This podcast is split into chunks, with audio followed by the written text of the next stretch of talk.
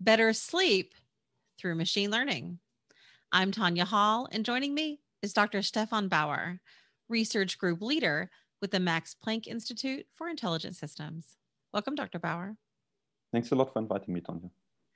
So, give us a quick summary of your professional background in robotics and artificial intelligence, please. So, currently, I'm a research group leader at the MPI for Intelligent Systems. And previously, I studied uh, mathematics in my bachelor and uh, master's at ETH Zurich before doing a master's in, so just a master's project at UC Berkeley and continuing with a PhD in machine learning at ETH before then finally transitioning to MPI for Intelligent Systems, where I became a research group lead. You're a part of a group that uses sleep data from humans and animals to evaluate and measure the quality of sleep. Tell us about that work and the role machine learning plays in all of that. That is true. We are quite interested in sleep and, and, and, and as an overall uh, process, and likewise interested in deploying and uh, developing machine learning methods for sleep. And one of the reasons why we are interested is that, like overall, if you look at it, we spend one third of our time sleeping, and that likewise generates a, a lot of data, but has a huge impact on our life quality.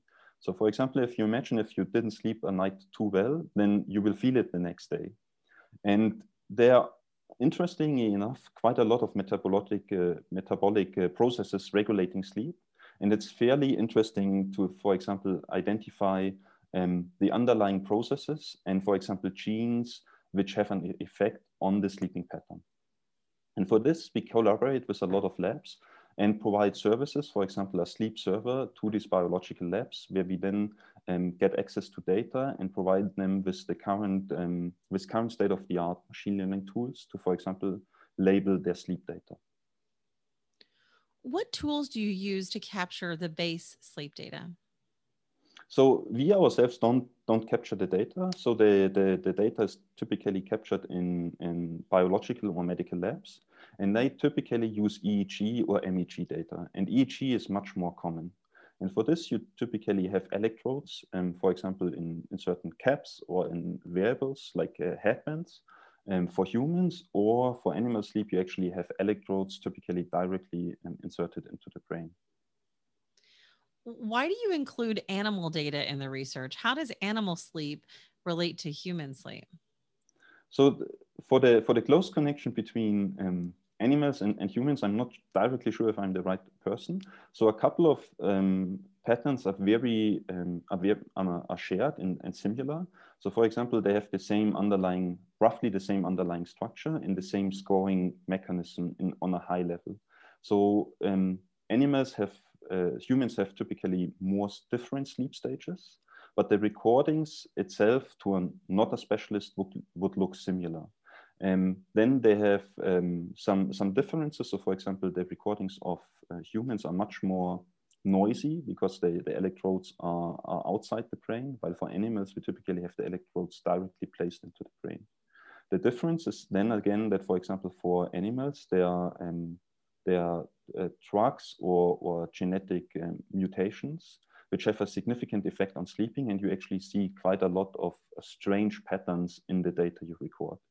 And the reason you, you actually um, investigate this, this animal data, or for us, one of the reasons to investigate animal data was actually more data sharing. So one of the key reasons to start with animal data was that that can be shared more, much more freely shared and um, transferred to a cloud service, which we then, which then provides um, scoring. So for example, for each epoch, you actually need to say in which sleeping phase the animal is. So for example, if it's wake, if it's sleep, if it's in a deep sleep phase.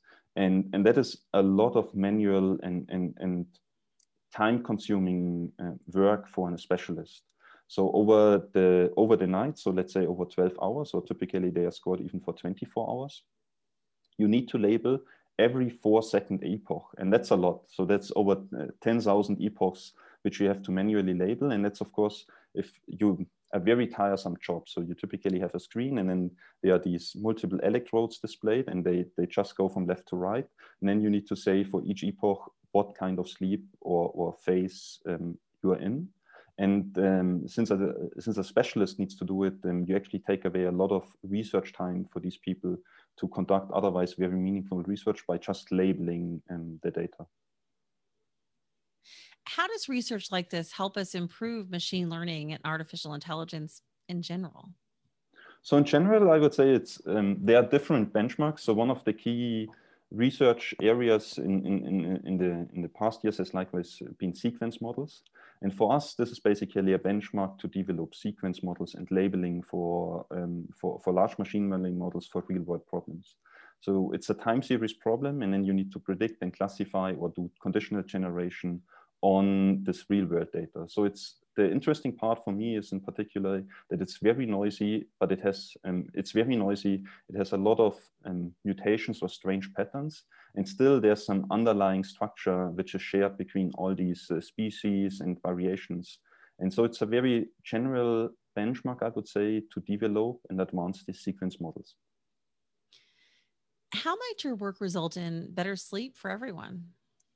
So this is a is a, very long term project, I would say. So long term, this would of course be the dream for multiple researchers, but it's not clear that um, that we can necessarily achieve that in the short term.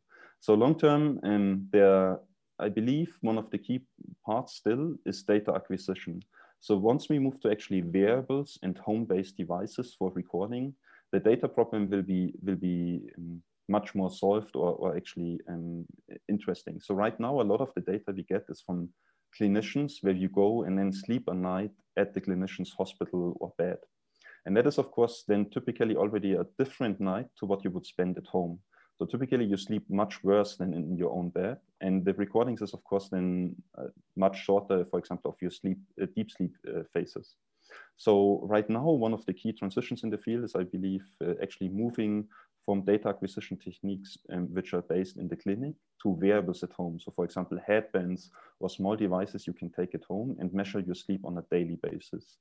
And from there, it actually is very interesting to then um, label the sleep and investigate, for example, um, if you have a stable pattern, how you can actually, for example, transition into more of these deep sleep phases, but that's still a long, long-term away. So one reason to do this research is actually about understanding sleep and then a next long-term project, I would say, is about influencing sleep.